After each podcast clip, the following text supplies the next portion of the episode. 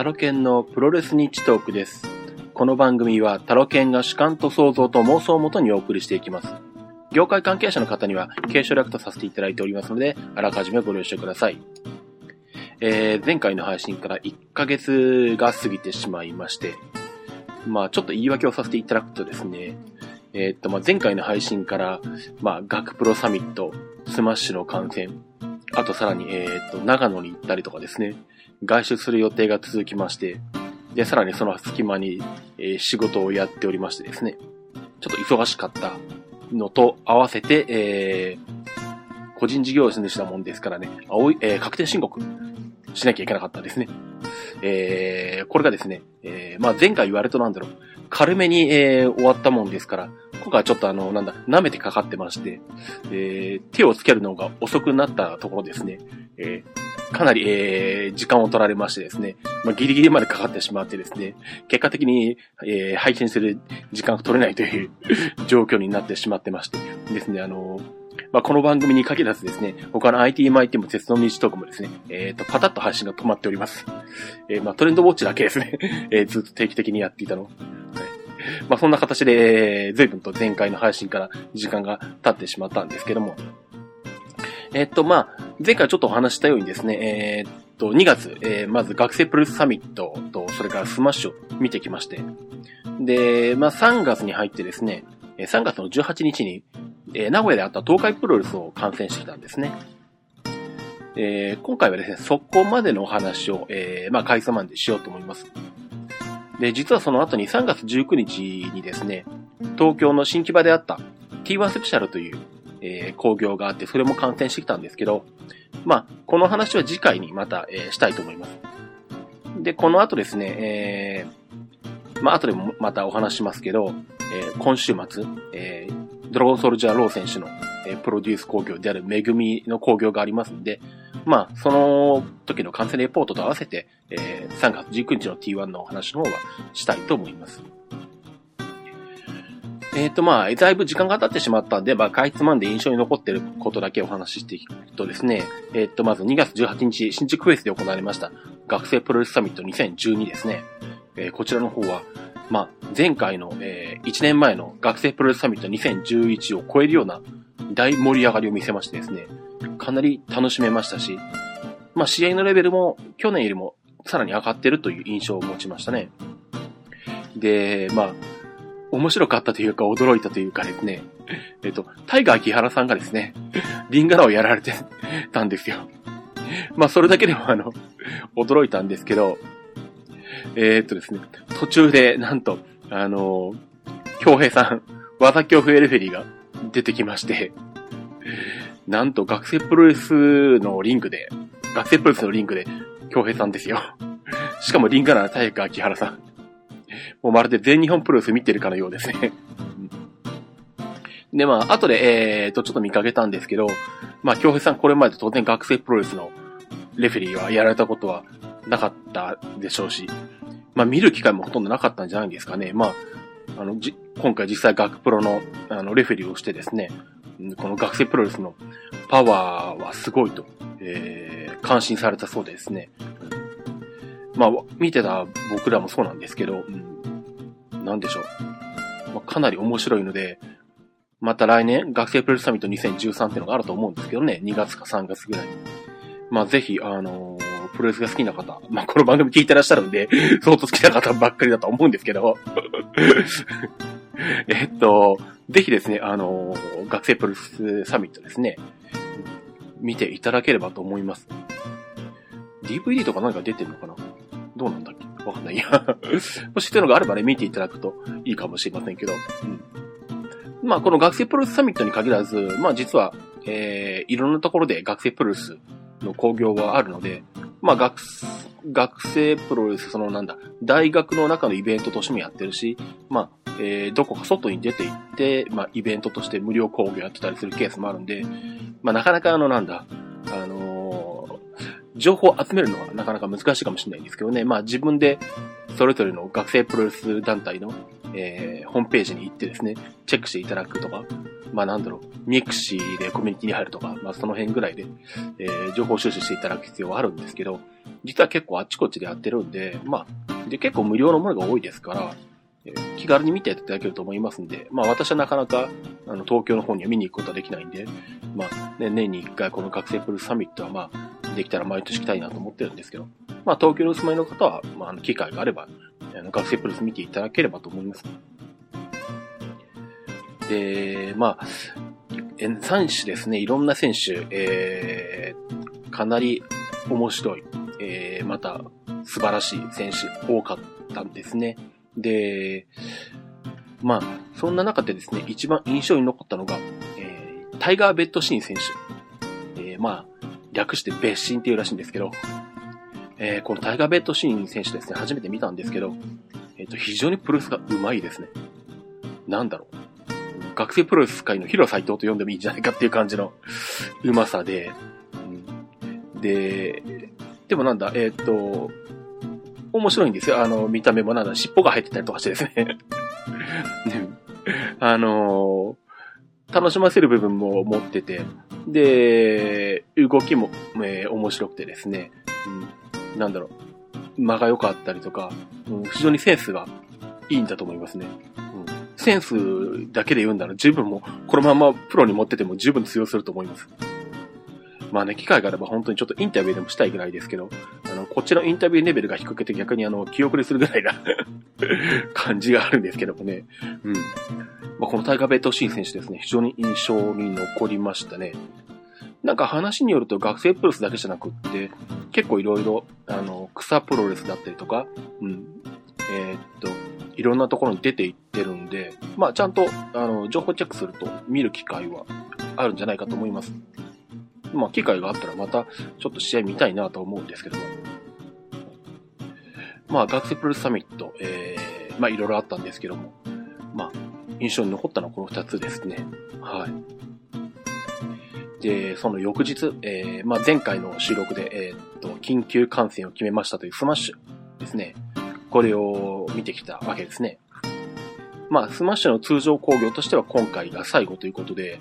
えー、まあ、この後3月の16日だったかな ?15 日だったかな？その辺で、えー、ファイナル興行やったようなんですけど、まあ、それはもう本当に、えー、今までの、えー、スマッシュに関わっていた選手が、えー、みんな出てきて、まあ、えー、やるような、まあ、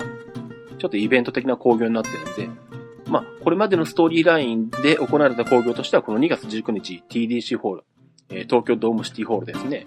ここで行われた、えー、興行が最後だったんですね。で、まあ、前回もお話ししたように、えー、かつての新日本プロレスの、え、選手が集まった試合があったりとかですね。えー、っと、あとは、華名対朱里の、え、タイトルマッチがあったりとかしたんですけど、えっ、と、メインが、えー、デーブ・フィンレイの、えー、スマッシュのベルトにタジリが挑戦するという試合だったんですね。で、なんでしょう。まあ、試合そのものももちろん、えー、すごい見応えはあったんですけど、一番印象に残ったのはですね、えー、試合が始まる前、えー、先にタジリが入場してるんですね。で、その後、えー、デーブ・フィンレイが花道から入ってくるんですけども、えー、まあ、そのデーブ・フィンレイが花道からこう、リングに向かって歩いてきて、リングに入ってきて、入った後、入った直後。で、まあその反対側にはこう、タジリがこう、えー、デーブ・フィンレイこうじっと見つめてるんですけど、ちょうどたまたま私が見てた席がちょうど、その、二人を真横から見ら見られるような場所だったんですね。で、この、タジリとデーブ・フィンレイがこう離れて向き合ってるシーンがですね、もうまるでなんだろう、あの、映画のワンシーンを思わせるようなシーンだったんですよ。で、これを見たとき、あの、なんだ、まあ、は、あの、スマッシュは、この、東京ドームシティホールっていうこの、比較的大きな会場にこだわってずっと続けてたようなんですけども、ここ3000人ぐらい入るんですね。で、なんだろう。えー、っと、観客席が片方に固まってるんですよ。普段はなんだ、舞台とかをやったりするのかな。なんで、えー、っと、まあ、花道がある方が舞台側になっていて、で、そっちの方は観客席がないんですね。で、その両横にちょっと観客席があって、で、まあその、えー、舞台と反対側に、えー、4階建てになってるかな。4階建てで、まあ、えー、観客席が設けられてると。で、そんなに奥行きがなくって、まあ、縦にこう、えー、まあ、高さがあるような観客席になってるんですね。それで3000人ぐらい入るんですけども、やっぱりなんでしょう、田尻が WWE でやっていたせいだと思うんですけど、あのー、大きな会場向けの見せ方っていうのかな絵の作り方っていうのかな多分そういうのをこう、意識して念頭に置いて多分田尻がこの済ましてっていうのを作ってるんだなっていうのが分かりましたね。なんで、あのー、なんだろう。まあその、田尻とデーブ・フィンレイが向き合ってるシーンを見て、あ、これは確かにあの、新木場みたいな小さいところじゃダメな、えー、なんだ、見せ方なんだなっていうのはよくわかりましたね。で、後楽園ホールみたいに、あの、四方から見れるような、えー、ところ向けの絵作りでもなくって、まあ、どっちかというとこう、観客席からこう、一方向から、一方向からこう、えー、見せるというような、まあ、映画に近いような見せ方っていうのかな。うん。を意識した、えー、田尻ワールドが作られている工業だなって思いました。なんでなんだろう、やっぱり、工業全体の、えー、なんだ、作り込みのレベルというのは、あの、他の団体からちょっと頭一つ抜き出てるかなという印象を持ちました。うん。まあ、本当になんだろう、あの、まあ、映画というか、一つのこう、なんだ、一つの世界をこう、作り上げていますよね。まあ、なんだ、結構特徴的なことがあって、えー、っと、各選手が入場してきて、で、試合開始のゴングが鳴る前の間ですね、まあ、レフェリーが、あの、選手のボディチェックなんかをする間、えー、ちょっとまあ、時間があるわけなんですけどね、数十秒とか1分とか。他の団体にはないんですけど、このスマッシュでは、あのその後に効果音を流すんですよ、スピーカーで。あの、心、心臓の鼓動の音なんですね。あの、ドキドキ、ドキドキ、ドキドキって感じの音ですね。本当に心臓の音を録音してきたような音を流すんですけど、こういう細かいところ、まあ普通だったらこう、なんだ、ボディチェックしてる間、ちょっとやっぱり、あの、間延びして、あの、なんだ、一回ちょっと盛り上がりがね、収まるところがあって、まあそれで、まあゴンが鳴って、まあ改めてわーって盛り上がるっていうのが、まあうちのプロレスの工業の流れなんですけど、まあそこで、ああいった効果音を使って、あの雰囲気をこう、なんていうんだろう、だれさせないっていうのかな。ああいう細かい作り込みは、やっぱ素晴らしいですね。うん。これは他の団体にもないので、だからそういう意味でもスマッシュが活動停止になったとは非常に残念ですし、まあね、いずれ何らかの形で田尻はまた、あの、新たな田尻ワールドを展開してくれるんだと思うんですけど、まあちょっとそれを楽しみにしたいと思います。で、まああとなんだ、そのメイン、メインの、えー、っと、試合ですね。えー、まあ予想では田尻が勝ってベルトを取り戻すと思ってたんですけど、意外や意外、デーブ・フィンレイが勝ちまして、田尻は負けてしまいまして、ベルトを取り戻すことができなかったんですね。で、ただまあデーブ・フィンレイ、えー、最後ベルトを置いて帰ってきまして、で、田尻にですね、えー、言った一言が、えー、Keep Wrestling Classic。まあなんだ、直訳すると、えー、レスリングをクラシカルなものでええなんだ、クラシカルなものにしておいてくれという意味かな。キープしてくれってことなのかな。まあこれはあの、田尻はデーブ・ヒンレイから名かけと受け止めたようなんですけどね。まあなんだ、えー、デーブ・ヒンレイ。まあ前回の収録、前回の配信で、あの、初代タイガーマスク時代に活躍した、えー、選手っていうお話をちょっとしたんですけど、よくよく調べたらですね、デーブ・ヒンレイ選手、どうしてどうしてそんなことは全然なくてですね、あの、ここ1、2年ぐらい前まで、全然現役バリバリで、まあ今ももちろん現役なんですけど、あの、最近まで、えー、アメリカでバリバリでやってた選手だったんですよね。まあもちろんあの、前回も言った通り、初代タイガーマスク時代とか、その後のトップオブザスーパージュニアで新日本に参戦もしてるんですけど、その後あの、なんだ、よくよく調べてみると、WCW 世界テレビ王座を取ってたりとかですね、えー、っと、なんだ。あとはなんだ、WWE で WWE の US 王座を取ってたりとかですね、してて。まあ結構あの、年齢的には上にはなってきてるんですけど、全然あの、最近まで一線級でやってた選手でしたね。うん。まあ、もちろん上手い選手、渋い選手で、いい選手だと思いましたけどね。まあ、そんな形で、まあ、スマッシュ、この興行に関しては、あの、サムライ TV なんかでも流れるでしょうし、えー、もうやったと、やったんじゃないかな。うん。まあ、DVD なんかでも見れると思うんで、まあ、興味ある方はぜひ見ていただければと思います。で、この2つは2月に、えー、2日間2連戦で見てきまして、で、その約1ヶ月後、えー、まあ、これつい先日なんですけど、えー、名古屋の東海プロレスを観戦してきました。で、まあこれはなぜ観戦したかっていうと、あの、ドラゴンソルジャーロー選手と、マッチョマイケルズ選手とミツル選手が出るっていうので、まあ、あのまあ見に行ったんですけどね。まあ名古屋も割と静岡から近いので、で、昼からだったんで、ね、日曜の昼からか。なんで、日軽で行ってこれたもんですから、まあ、パパッと行って帰ってきたんですが。えー、っと、まあ、東海プロレスですね。えー、まあ、印象に残ったのは、えー、まあ、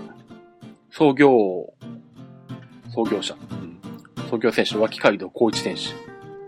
昔は、えー、本当にストロングスタイルの感じだったんですけどね。最近はなんだろう、あの、もう、脇街道ワールド。独自の世界を作ってまして。まあ、これ本当にあの、言葉ではなかなか伝えにくいんですけど、なんだあの、マッスルでやっていたスローモーションとも違って、えー、脇街道選手自体の動きが全体的にこうなんだ、もう、あの、ずっとゆっくりなんですね。なんだろう。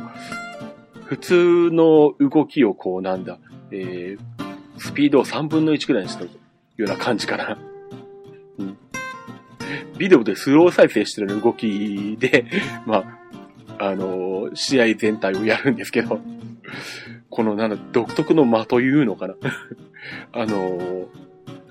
こうじわじわ来る面白さがあってですね。本当にあの、これはちょっと見ていただきたいです。で、なんだろう。特に今回ですね、あの、6人タッグマッチだったんですけど、えっと、カードが、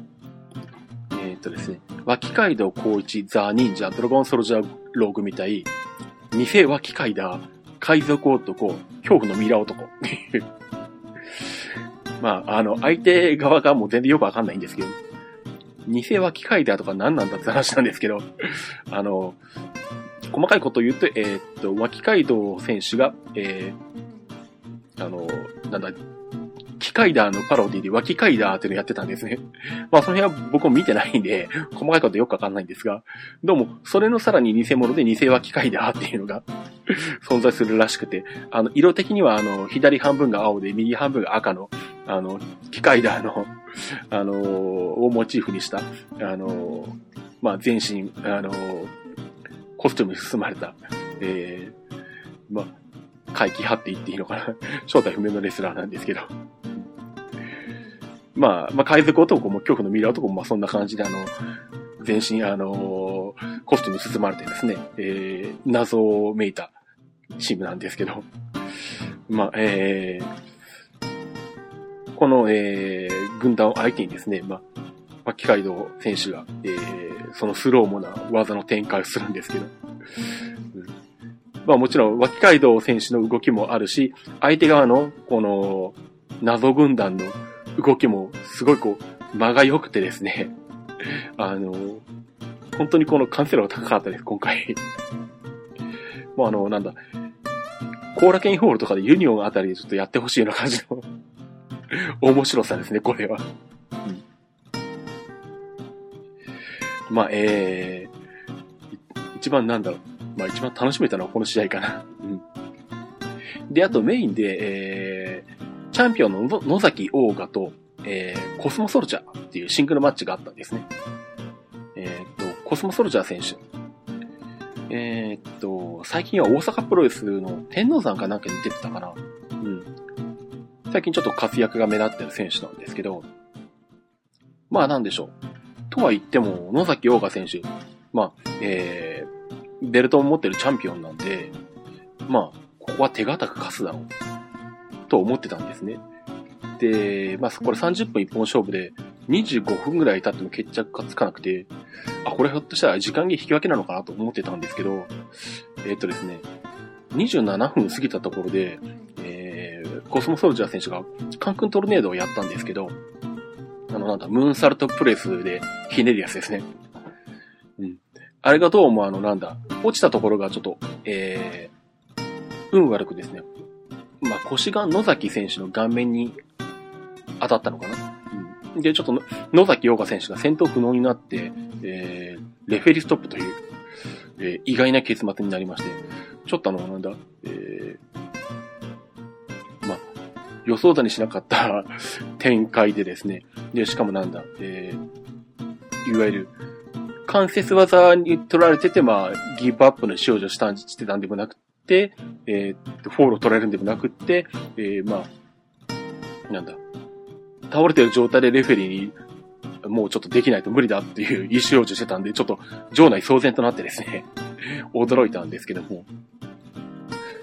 まあでも、まあその後まあ、回、えー、回復して、まあ、マイクも、まあ自分で立てて、マイクも握れて、あの、喋れてたんで、まあ、あの、大きな怪我に繋がらなかったでよかったんですけどね。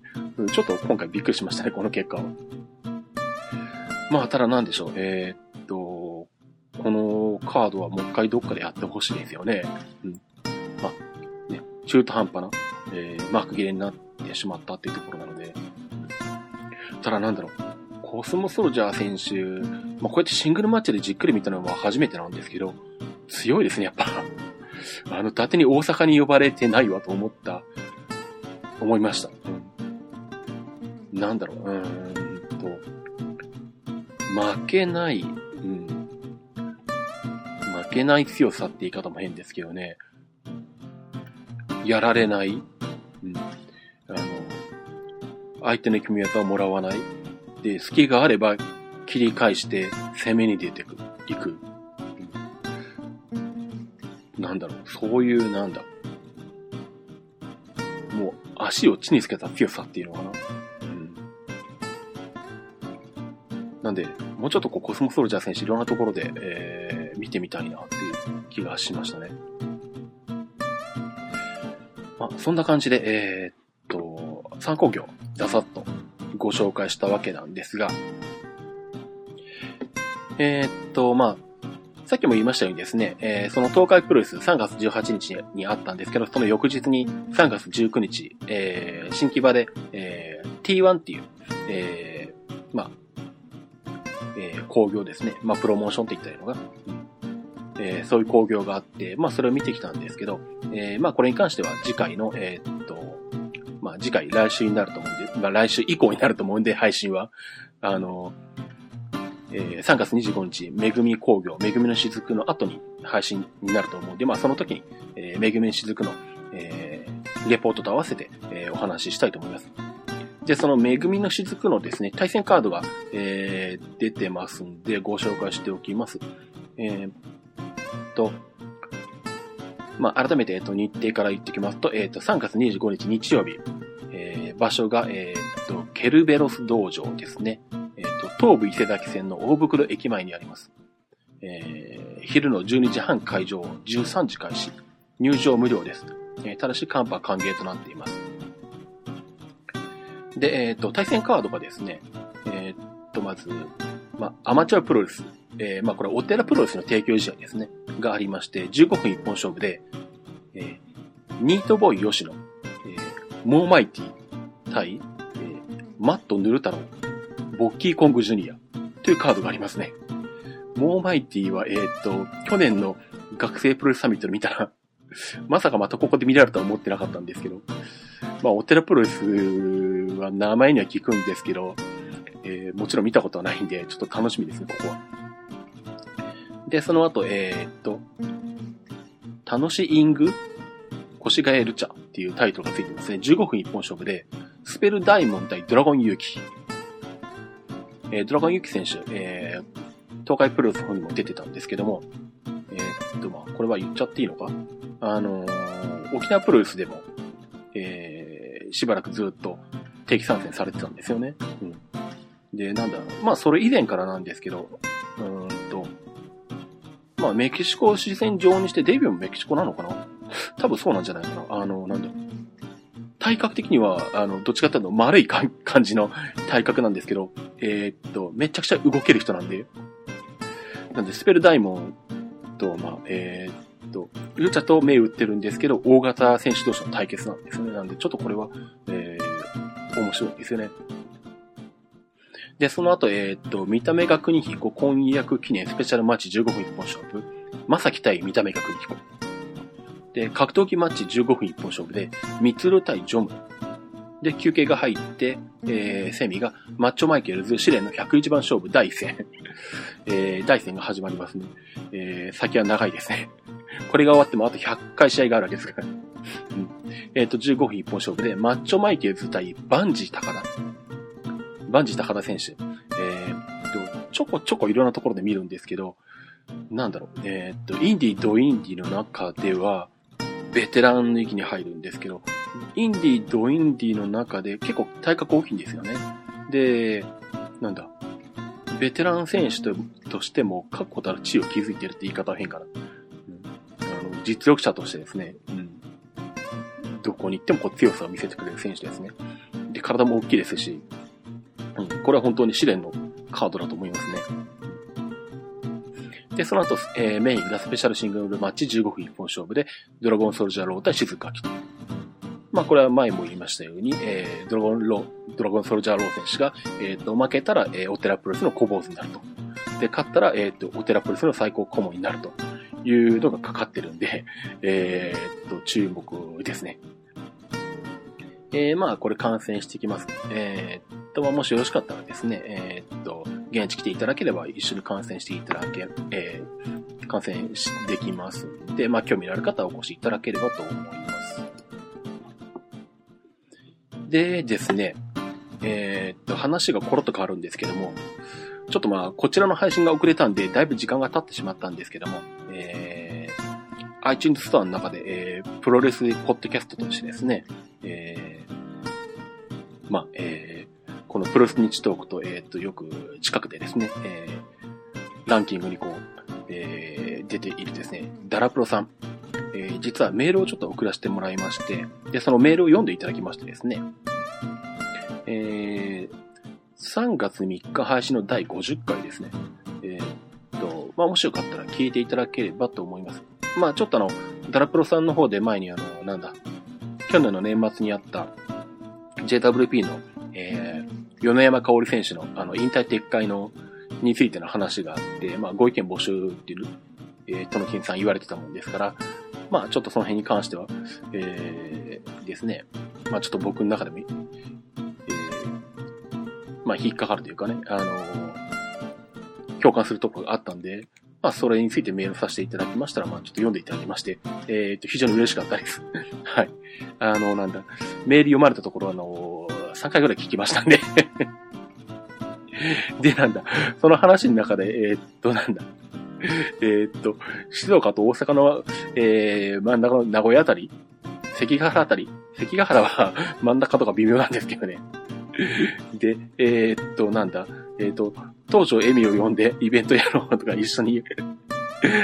話をしようとかっていう話で盛り上がってましたかね。あの、まあ、名古屋に行ってもいいんですけど、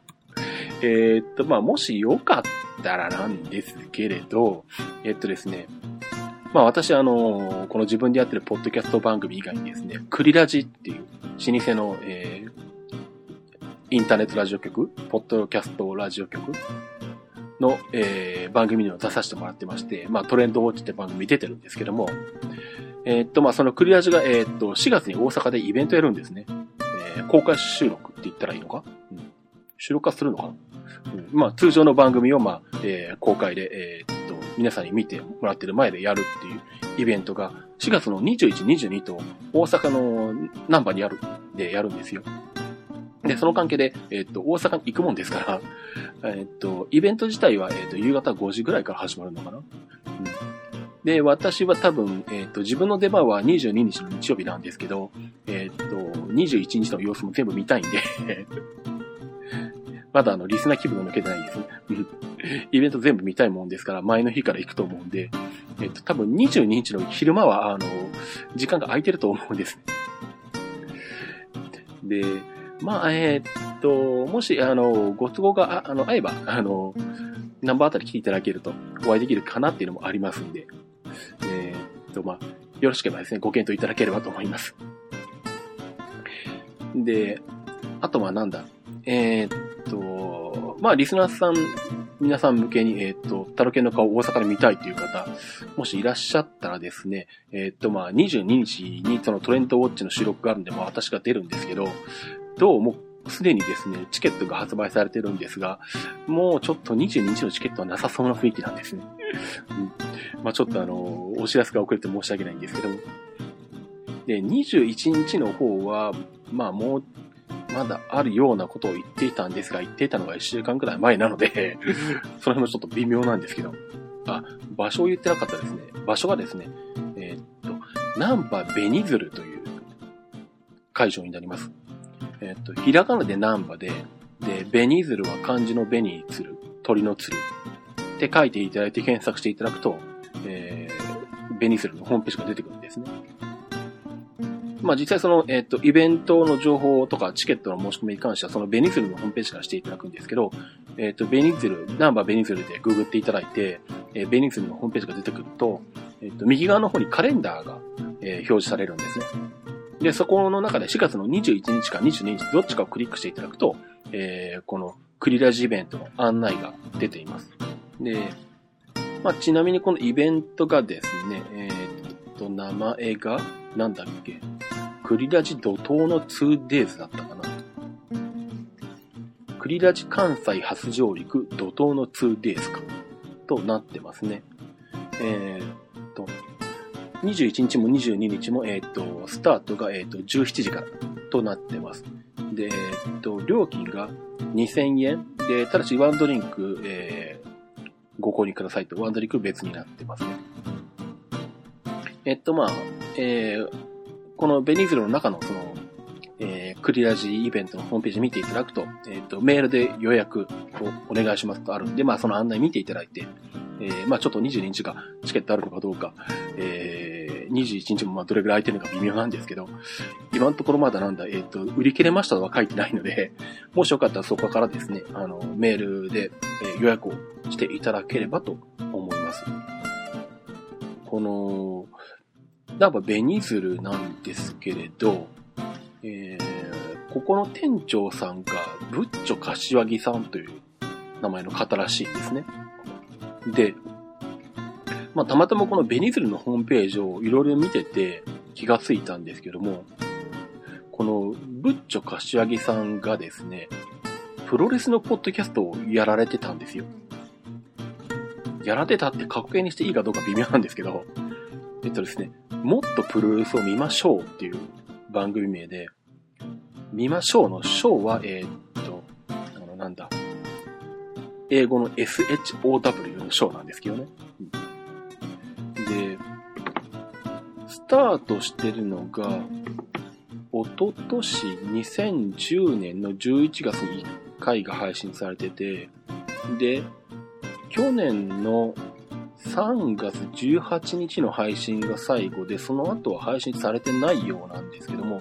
ちょっと、えー、っと、ちょっとまだ僕もその最後の配信分まで聞いてないんで、これが、えー、っと、どうなったのか、配信が停止されたのか、えー、終わりになったのか、それとも配信されてないだけなのかよくわかんないんですけども、あのー、このプッチョ柏木さんと、あと佐々木さんっていう方がですね、プロレスについて、えー、お話しされてまして、えー、例えば第1回に関して、第1回では、えっ、ー、と、DDT の話とかされてるんですけど、えっ、と、非常にわかりやすいんで、あの、私の、えっ、と、この番組聞いていただければ、はるかにこう、DDT のことがよくわかる説明を させて、えされてるんで、あの、もしよかったらですね、聞いていただければと思います。まあちょっと iTunes ストアにはないので、えっ、と、もっとプロレスを見ましょうでググっていただくと、ホームページが出てくるもんですから、まあそこから iTunes に登録していただければ、えー、聞いていただくことができます。まあホームページから直接再生ももちろん可能です。まあ、1回目で DDT の話、2回目でパンクラスの話、3回目では新日本の話とか、で、4回目で大日本プロスを見に行かれて、大日本プロスの話をされたりしてるのかなデスマッチの話とか。えー、まあ、非常に熱くですね、また分かりやすくプロレスのことを語ってらっしゃるんで、まあちょっとね、えー、っと、この後続か、続くのかどうなのか気になるんで、もしなんかあの、お話できる機会があったらですね、この番組について、あの、聞いてみたいなっていうのがちょっとあるんですけどね。で、あとですね、さらに、えー、っと、この、ベニズルのホームページをみいろいろ見てて気がついたんですけども、このなんでしょう。ブッチョ柏木さんがですね、あの、千日前プロレスっていう、えー、プロレスごっこ団体をやられてるようなんですね。どうもなんだ、えー、っと、ミュージシャン、バンドをやっている人たちが、えー、やっている、まあ、プロレスごっこというような説明がされてるんですけど、だか見てるとなんだ、千日前プロレスと、あとはその構想相手として、エサカプロレスとかあるのかなちょっとこれすごい興味あるんですけどねあの、なんだろ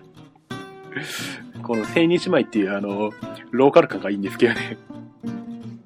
まあなんだろう、どネット上で動画探すと出てくるのかなどうなんだろうな。ちょっとあの、機会があったら見てみたいと思います。ちょっとまだ探しててないんですけど。だって結構なんだ、プロレスに関わってらっしゃるというかな。うん。プロレスへの情熱が熱い方のようなんで、あの、ベネズに行った時になんかちょっとお話できたらいいなとは思ってるんですけどね。もしまたなんかあの、お話ができて、なんかしら面白い話があればですね、またこの番組の中で、えー、紹介していけるかもしれませんが。はい。ということで、お短くまとめるつもりだったのが、もう早い40分近くになってますね。えー、っと、そろそろ終わりにしたいと思います。えー、っと、まあ、私、タロケンツイッターをやっております。えー、ツイッターのアカウントの方が、アットマークタロケントークになっています。アットマーク、t-a-r-o-k-e-n-t-a-l-k。あと、えー、Facebook の方もやってますんで、まあ、もしご興味あったら、えー、フレンド申請していただければと思います。えー、っと、Facebook ってタロケンで出てくるのか多分出てくると思います。えっと、Facebook のページはアルファベットのタロケンになってるはずなんで、まあ、あとはなんだ、えー、っと、Facebook のあの本名の、えっと、前田正で表示されてるんで、まあ、前田正前田が前に田んぼの田でえー、マサルはひらがななんですけど、まあそれで検索してもらえればたどり着けると思います。えー、まああと私、えー、これ以外にも番組をやってまして、鉄道番組の鉄道日徳、あと、えー、っと、IT デジタル関連の IT マイキーという番組をやってます。やっております。えー、あとはなんだ、えー、ひっそりこっそり、えっ、ー、と、体操日トークっていう番組を一応やっております。えー、あとはクリラジの方で、毎週日曜日配信になっているトレンドウォッチっていうですね、えー、まあ世の中の、えー、トレンドになりそうなものとか、えー、今後、えー、出てくるサービスとかですね、まあそういったものをですね、えー、まあこれはジャンルを限らず、えー、私と BJ とコロナさんと3人で、えー、おしゃべりしてる番組ですんで、まあ、そちらもよろしかったら、えー、聞いていただければと思います。アンチュートストアの方に、えー、すべて登録されています。まあ、あとは、あと私、あの、え、っと、イントネーションがおかしくなる。え、っと、私の方、え、っと、本職は Mac の、えー、修理とか、えー、出張設定とか、えー、データ復旧とか、まあ、Mac 関連サポートの仕事やってまして、シズ Mac という仕事をやってます。まあ、えー、まあ、静岡を中心にやってるんですけど、まあ、郵送で、えー、遠方からの修理代等も受け付けますんで、まあ、特になんでしょう。あの、Apple では修理できない、古い機種とかですね。最近ではなんだろう、パワーブック G3 の修理とか今やってますしね。ちょっと前はあの、iMac G3 の、えー、っとなんだ、リビジョン D か。まだ CD ドライブがあの、カシャって出てくる頃の初期の iMac の修理なんかもややりましたし。うん。まあ、あの、部品が調達できる限り、えー、っと、どんな古い Mac でも直しますんで。で、もちろんまあね、今の、えー、っと、iMac とか、Mac Pro とか、まあそういったもののまあ設定とか修理とか、まあもちろんあと商品の販売なんかも可能ですし、あとはなんだろう、Adobe のソフトとか、その辺から意識揃えるとかそんなも可能ですんで、まあよろしければ、えっ、ー、と、シーズマックで検索していただければと思います。えー、ということで、えー、あ、あともう一つ告知があったんだ。えー、っとですね、えー、っと、ポッドキャストの電気ウォーカーさんっていう番組があるんですけども、えー、まあ文字通りですね、えー、っと、どちらかというとこう、家電ですかね。家電品のことをですね、えー、テーマに、えー、毎回いろいろとですね、お話をされている番組なんですが、先日その電気ウォーカーさんの方にゲストとして出させていただいてまして、それが今配信になっています。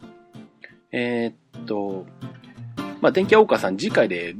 50回を、迎えるんですけど、まあその50回スペシャルとしてですね、えー、まあ今配信されている49回と、えー、次回の50回に、まあ前編後編2回に分けてですね、えー、パソコンで選び方ということで、えー、まあ、まあ私はあの、普段 Mac を使って、まあ仕事も Mac のことやってるもんですから、えー、っとまあ、Mac 派としてですね、えー、代表としてですね、えー、登場しております。はい。